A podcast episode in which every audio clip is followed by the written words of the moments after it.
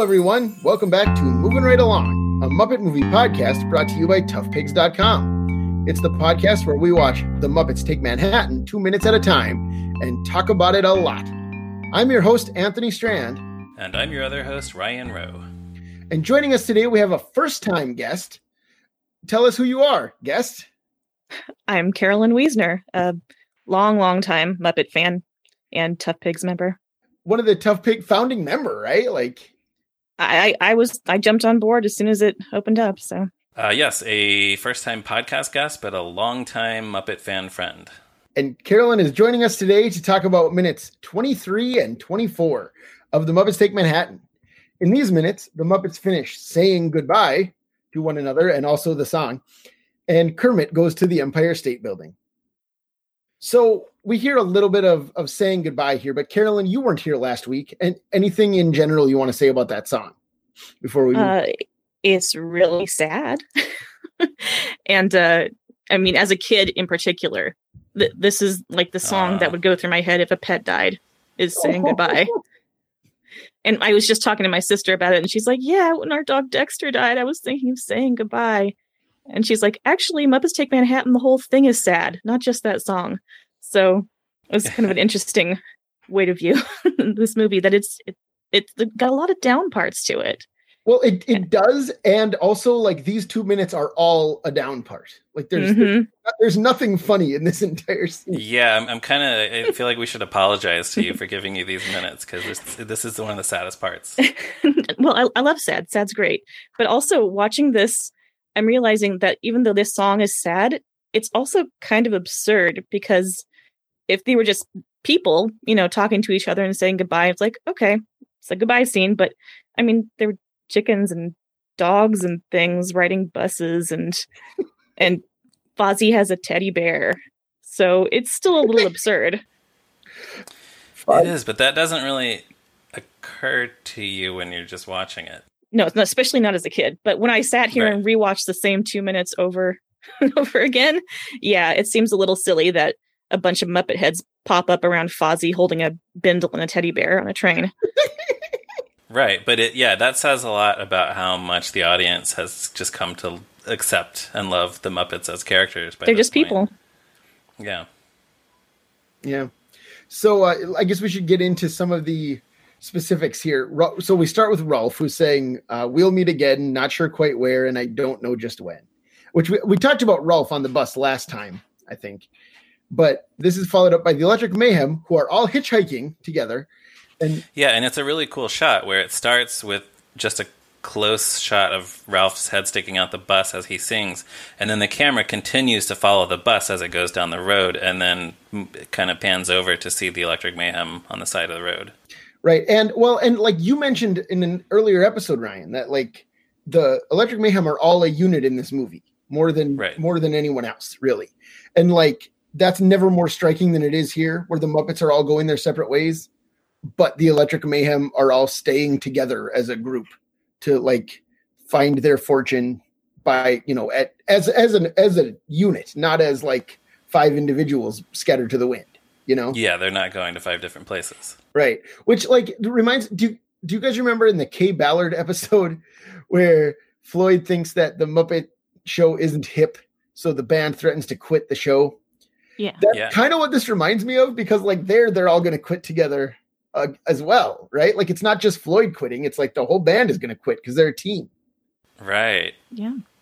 And I feel like they're the only Muppets kind of who are. I guess we have Gonzo and Camilla too. Well, I would say, I mean, we don't see them here, but uh, Bunsen and Beaker, I think, are true. also sort of yeah. one unit. Yeah, that's true. Bunsen and Beaker are not really in this movie hardly. I mean, they are, but like barely.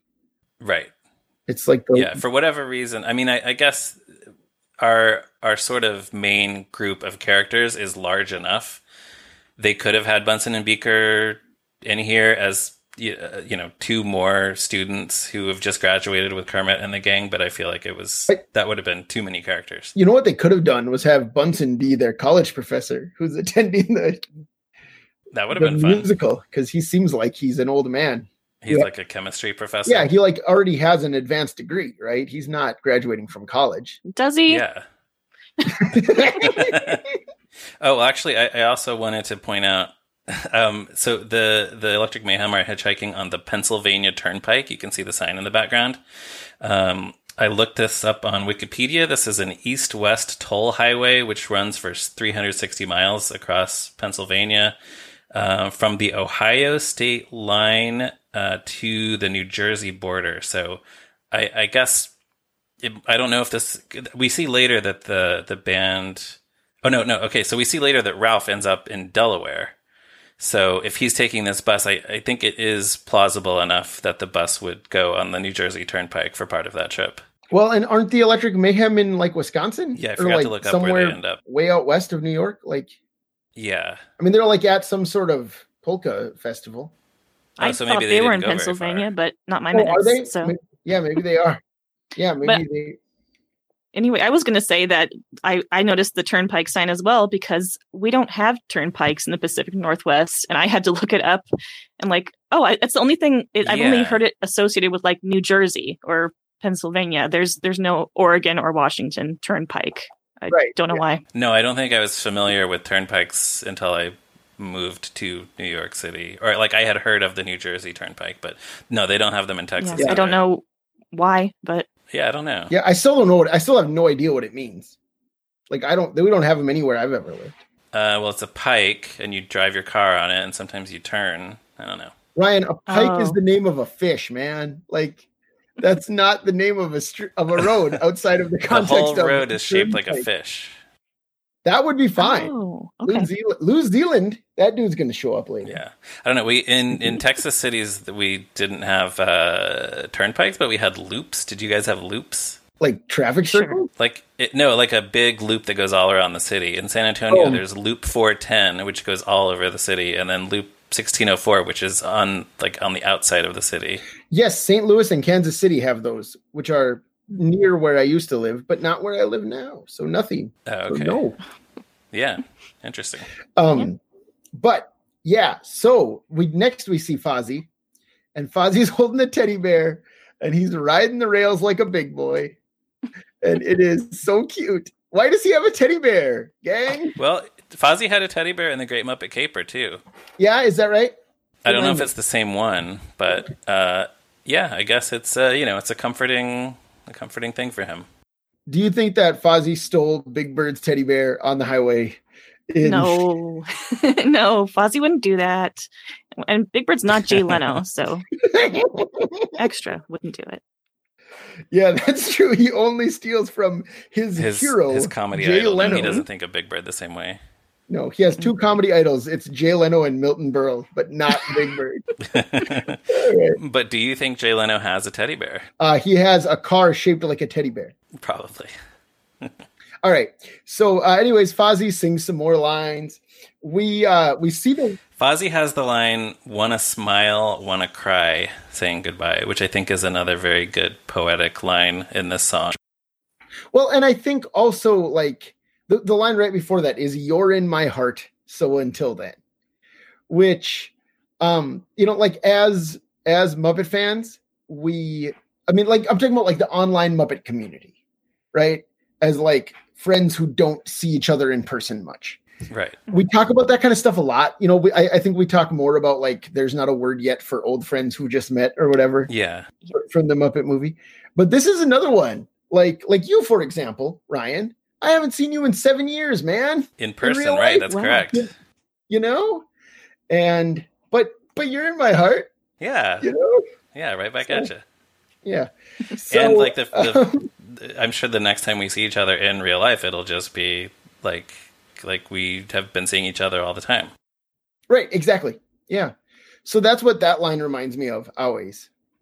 Yeah. And then and then the Muppets all agree because Fozzie's head uh, as I think Carolyn already mentioned, Fozzie's head is surrounded by the whole Muppet gang except for Kermit, which and we, we will see why not Kermit in a in a second. But we have clockwise from Fozzie, we have Janice, Floyd, Animal, Piggy, Gonzo, and Camilla hugging like with their arms around each other, which is great. That's adorable. uh, Rowlf, Scooter, Doctor Teeth, and Zoot. They're all there. They're all singing la la la la la la la. I'm so glad you named them all in clockwise order. Yeah, I appreciate that too. Um, I, felt, I, felt, like we should be complete. I don't know. Yeah, that's what the mm-hmm. podcast is for, right? I, I feel like well, we haven't seen a shot quite like this in in these Muppet movies yet. I was going to say that, that the shot is very interesting, and my my husband does photography, and I was trying to ask him how how do they is that how many exposures is that? Do they have to shoot every single Muppet individually against a black screen, and then hmm. Put together like twelve different frames of film to make this happen. Unless they just did it with a bunch of puppeteers all at once. But all I don't know. That yeah. might be harder. I don't know. Yeah. So that's you should get question. the editor of this movie on here. Or I actually I don't even know if that's who would do it. I forget special if, effects person. If he's still around. Yeah. Oh. But yeah, it doesn't yeah, we haven't it feels a little bit we were talking uh, before the recording about the uh the music video that accompanied the release of this movie. It feels a little bit like something from a music video, maybe just you're thinking about somebody and they're like the the moving image of them appears above your head. Yeah, I guess I also kind of had 30s musicals in mind looking at this. Maybe it's because the plot of this movie is sort of a 30s musical, but I, it seems like Busby Berkeley numbers in the movies would sometimes have a, a little circle of a head or different layers and dissolves mm. over the top of them. Yeah. Right, right. Um the the other thing that it reminds me of is actually this same year, the Doctor Who episode Caves of Androzani, where mm. uh, Peter Davison dies and turns into Colin Baker. Right as he's dying, all the heads of his former companions all float around him saying, Don't die, Doctor, don't die. Ah, I don't and remember then, that and then the master's head pops up and says, "Die, doctor, die, doctor." it's great, but but that's 1984 also. So yeah, I don't know if it was if it was just like they could they had some kind of new video editing software that well, made it easy to like, surround a character with floating heads. Right. So that's my first thought on that. Is Doctor Who was all shot on videotape, right? Uh, no, well, out exteriors were on film, but yeah, the interiors would have been videotape, which mm. this was. Okay, so I wonder for a shot like that, would they have shot those floating heads on film and then superimpose them somehow? I have no idea. Yeah, yeah, maybe. I don't. I'm sure. I'm sure you could look that up for Doctor Who because yeah, every every second of that classic series is like documented yeah thoroughly by by decades of Doctor Who magazine when the show was off the air. You know, definitely. Yeah. Well, I guess I'm I'm glad that none of these floating heads are telling Fozzie or Kermit to die.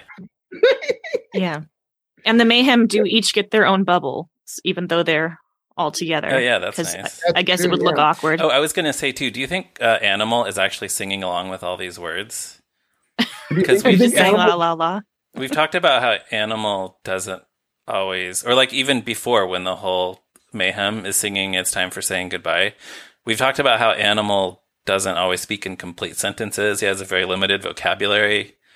So is he just kind of following like he's just like, like maybe a second behind everyone else, but just following their cue, and it's like, uh, it's time for say goodbye. like that, like that, like that guy in Pee Wee's Big Adventure who says, her ghost a split second after everyone else in the diner says sure. her ghost. Mm-hmm. Yeah, like that Anim- guy. Animals just like that guy. Um, I'm sorry, I laugh every time I think about Pee Wee's Big Adventure. Uh, yeah, um, for good reason. Yeah, it's great. but one. but then uh so Fozzie's head fades away, and the other Muppet friends all stay for a minute while Kermit is walking forlornly. We are we replace Fozzie riding forlornly with Kermit walking forlornly. Yeah, and, and just a just a quick note from the uh, March. I didn't write it down this time. March seventh, uh, nineteen eighty three draft of the screenplay. Um, the, the draft specifies that Kermit is singing the song as it continues. Like the last voice you would hear singing is Kermit, oh, wow. but that's not what we mm. see in the movie. Yeah, and I I kind of think not because Kermit is just like super bummed out right now, man. Yeah, I He's think like, it's better for him to just hear the voices of his friends echoing. Yeah. Well, and right. he is the one who's staying in the place that they originally went to. He's staying in New York. That's right. else is. Yeah. Well, supposedly. Yeah. Oh, hmm. spoilers, dude.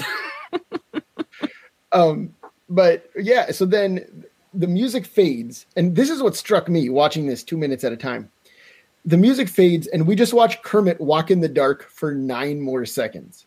Yeah. Like while people pass by, shadows pass over him, a siren goes off, right? Like like in big, you know, like New, New York is a place where sirens go off, always in movies to like signify that it's a big city or whatever. Yeah. Um, but yeah, like like we were talking about, like this is one of the bleakest moments, right? Kermit's friends are all gone. He's just walking sadly, like. But you really get to appreciate Jim Henson's acting ability here. Mm-hmm. Kermit's not saying anything or singing anything. There's not really a lot of music going on in these moments. He's just moving his hand a little bit yeah. to give you some facial expression. Yeah, you're right. Yeah. And you feel sad for him. Right. Yeah, He's poor a, little buddy. He was good. Yeah, it really works. Jim Henson was good at his job. Yeah. Hot take: Jim Henson was good at his job. Mm-hmm. You heard it here first, folks. um, and so then the next thing we see w- w- when we finally cut away from Kermit after those nine seconds, we see the Empire State Building, and then now Kermit's shadow approaching it on a wall. Yeah, I like that shadow. I hadn't yeah, really noticed that cool. before, but we see it first before we see Kermit. Yeah, mm-hmm. Mm-hmm. just the it lonely really, shadow of a lonely frog. Yeah, it really helps. And I know that this movie is like far from a film noir, right? It's really not but like that shot kind of feels like one. Yeah, and I like that. Yeah. Well, and that's probably a, that seems like a Frank Oz decision there, right? That, that he yeah. would want to play around with that kind of. Probably. I mean, this is his first solo directing job, so I think there's a lot of interesting shots in here. Yeah. Yeah, and I actually forget the name of the cinematographer, but uh, he he did a good job with that. Mm-hmm. Right. We will we will insert his name from our earlier episode where we discussed him. Right. The cinematographer, whose name is Robert Paynter, BSC. Yep. That's guy. the guy. That's that's the chap. um, and then, so what? But what's the Empire State Building? We should talk about that. Yeah. Uh, Empire State Building was built in the year 1931, and it appeared in the movie King Kong two years after that. And those are the great moments in the history of the Empire State Building until this movie. When it was uh, completed, it was the tallest building in the world. I, I noticed that you are specifically leaving out the Meg Ryan Tom Hanks classic Empire State Building moment, right? But that was after this. That was after this. Was oh, I thought you said that was all that the Empire State Building was known for ever. Until this movie, I said.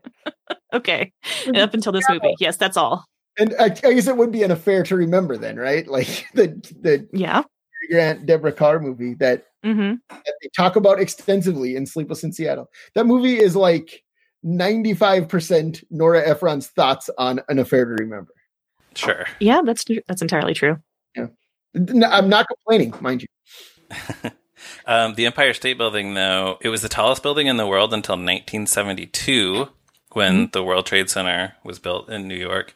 Um, after we lost the World Trade Center, it was still the tallest building in New York um, until 2012 when the new One World Trade Center went up.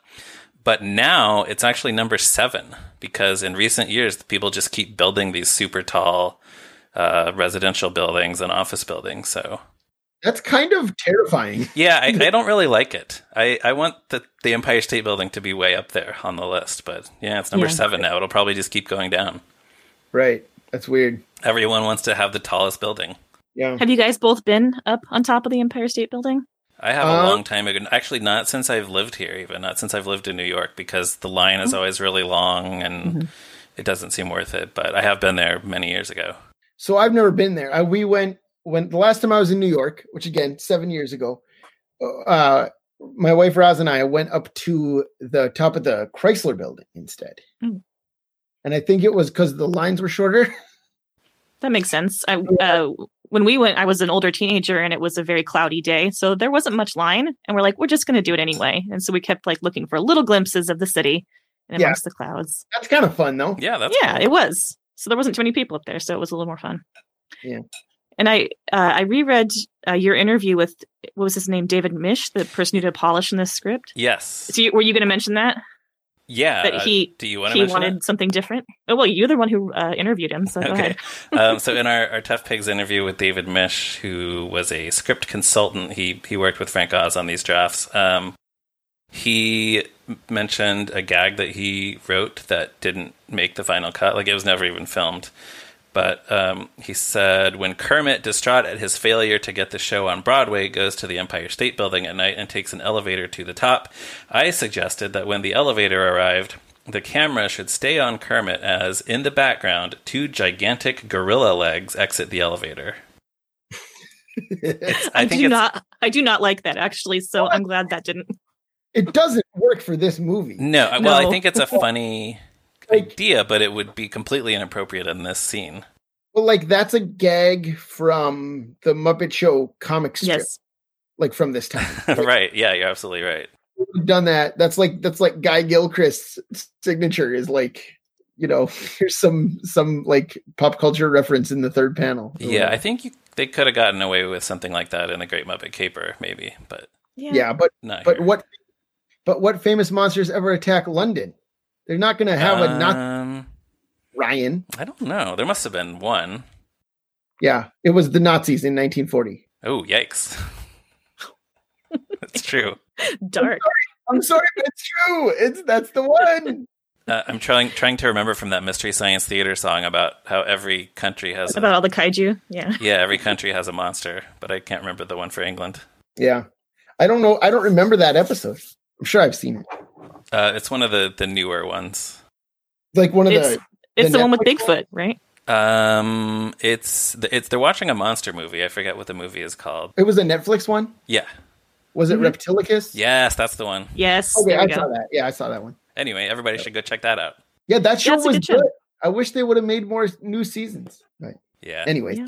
Uh, yeah. So, anyways, what we do get is we don't get gorilla legs, but we do get Kermit um, walking up to the Empire State Building and, in fact, taking the elevator up.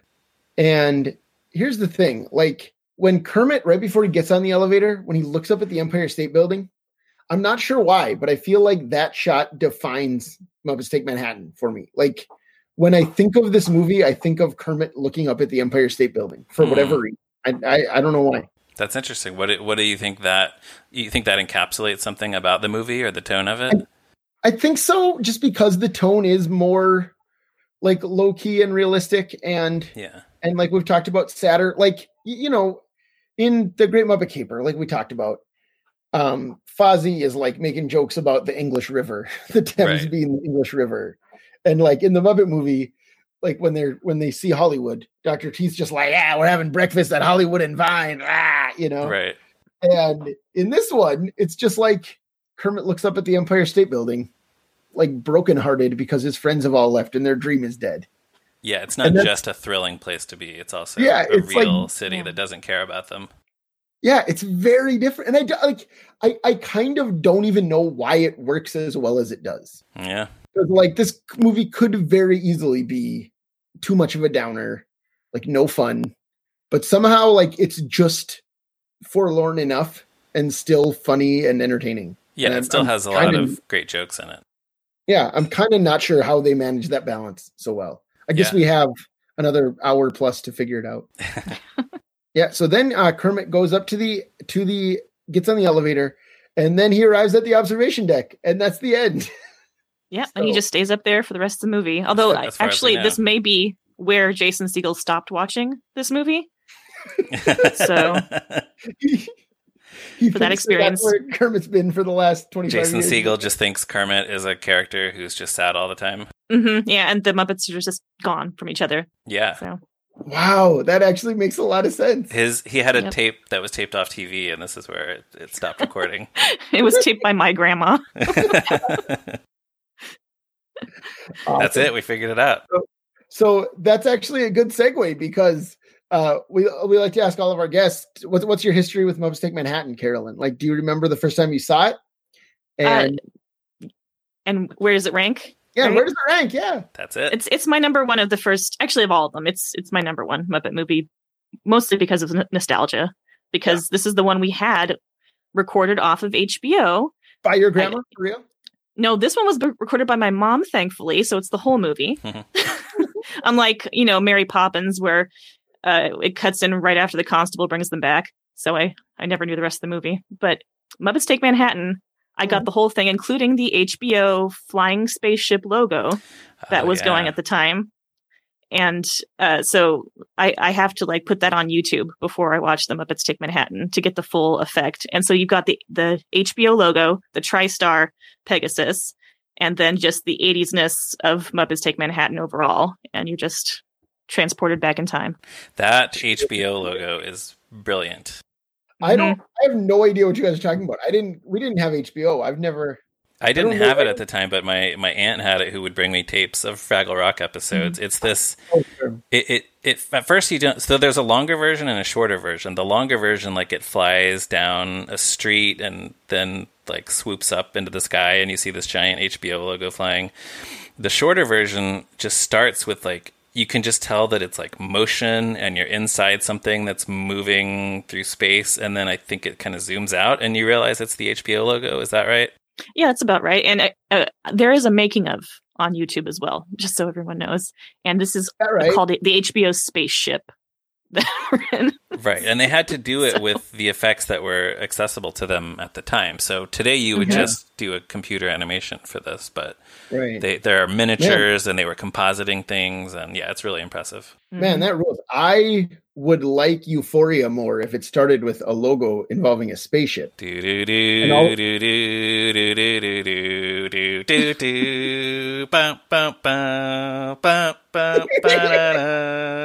And now Euphoria. Yeah, see see how much better that would be? Like you wouldn't even mind that that show is the most depressing thing ever made. But Right. All right. Maybe they could make um, a sad version of the the logo for that. No. They could play the HBO fanfare on a minor key. that would be every HBO show of the last. Even like, although I like the idea that it's in a minor key and it's still on like new episodes of Sesame Street like that. Or whatever. yes. you know, or or um, what's that? What's that show on HBO for children? Looney Tunes, the Looney Tunes show. Sure. The new the new Looney Tunes on HBO Max. um, yeah. So um yeah. Well, any any other thoughts before we close, Carolyn? I'll start with you. Um, just I, I love this movie, and watching it a little more closely was it, it was uh, interesting to do because I realized I had probably remembered things a little differently from childhood, hmm. and inserted yeah. little extra scenes in my head that weren't there really. But also on this watch, I I uh, rewatched the whole movie in French, Portuguese, and Spanish because those are all available on the 2001 DVD. So you watched it for you watched it three times in three different languages? Yeah, I mean, I wasn't like attentively watching it every time, but it was there and I played yeah. it through. I love that. Yeah. That's great. Yeah. And unfortunately, uh, for the Portuguese viewers, the songs are not dubbed into Portuguese. Uh, you just have to listen to the regular songs. That means they were dubbed into the other languages? They were they were in French and Spanish, but not the rat scat. And I know that there's no like words in that, but still it's a completely different voice actor, so it's kind of yeah, jarring. Yeah. But it's cool that they bothered to do that, that they dubbed it with Rizzo's voice, I guess. No. Yeah. Uh, no, they just left the original track. oh, they just left it. Oh, okay. Yeah. I see what you're saying. Yeah. Huh. Yeah, but there's but no French translation for translation of... for babadoo, babadoo, babadoo, ba. no, or at least they just didn't want to do it at right. the time. yeah. But uh, this song is pretty easy to translate. So they're just so. Hmm. saying goodbye. La la la la. That's what it is in every language. Wow. That's great.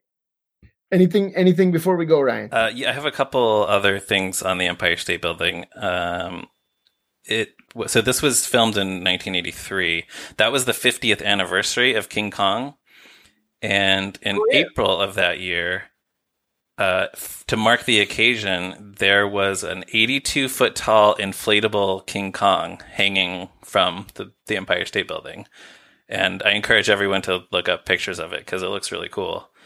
Um, so I don't know if, uh, actually, I'm not sure when they started filming this movie, but it, it was gone by the time they filmed this, which I'm, I'm sure was a good thing because they probably didn't want to capture that very short window of time with King Kong. Hang- also, it probably would have felt like a joke that that they didn't plan for the movie.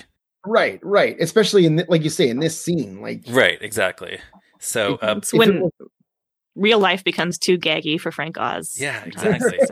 uh, so, so when they did film these Frank shots, Frank Oz punctured the inflatable King Kong. Oh well, he would have. Yeah, he would have. He would have like gotten a, a really powerful uh, blow dart gun or something. But um, uh, they did film these, uh, as we learned from an entry on Jim Henson's Red Book blog. It was uh, September 22nd and 23rd, 1983 which uh, notably the 23rd, that's the day before Jim Henson's birthday. So just when you see him, you know, Kermit in these scenes, just just imagine that Jim Henson was probably looking forward to his birthday cake the next day. Oh, uh, he probably was going to have one of his masquerade parties, huh? Oh, did he do that for his birthday? Probably, right? Yeah, why not? Yeah. So maybe, yeah, maybe that was, uh maybe that was because I, I have seen pictures from a 1984 masquerade party but I don't know if he did it every um, year. Yeah, there's a picture out there. I think I mentioned on a previous episode of Jim Henson with uh, Juliana Donald at a at a masquerade party. So maybe that was mm-hmm. this year, or maybe that was the following year. I don't know.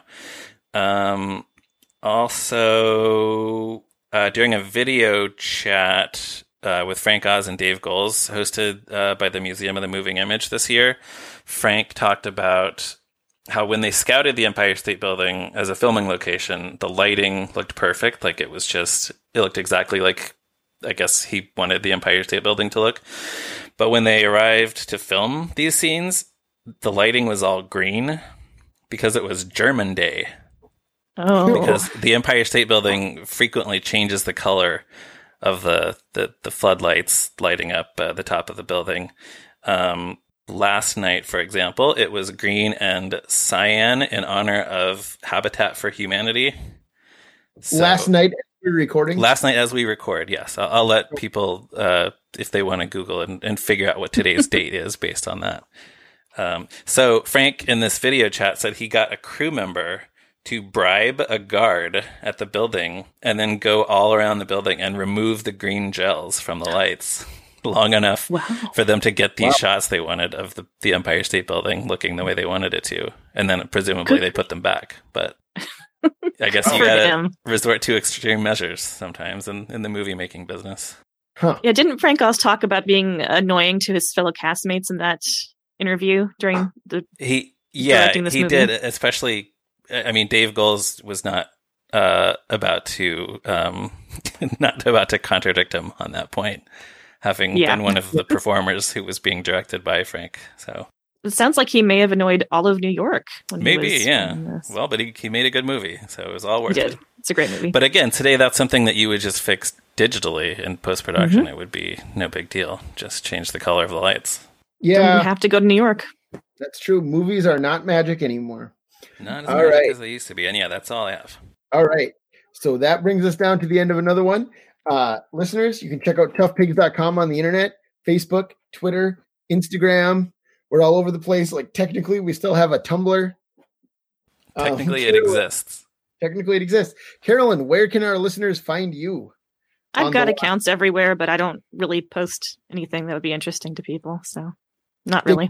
They, they can find you ghosting all manner of platforms. Yes. Wonderful. And listeners, if you're so inclined, give us a positive review on iTunes. Oh, and I forgot to say, you can follow Ryan on uh, Twitter at me Ryan Roe, which is an excellent idea. I followed him for many years and enjoyed it the whole time. uh, Until and, you got off Twitter, you didn't unfollow me. No, I did not unfollow you. I I, I deleted my Twitter. Account. Right. I feel I like we should make that distinction. I, yeah, I feel like the fact that earlier in this episode I was like, buddy, you're in my heart would imply that I did not unfollow you on Twitter. You, you, got so tired of me once a week making some observation about some old anthology TV show I was watching. Right, exactly. Unfollow. Yeah, Anthony hates that stuff. I, oh man, I hate it. I was just like, Ryan, why are you talking about colorized bewitch? Right. Um.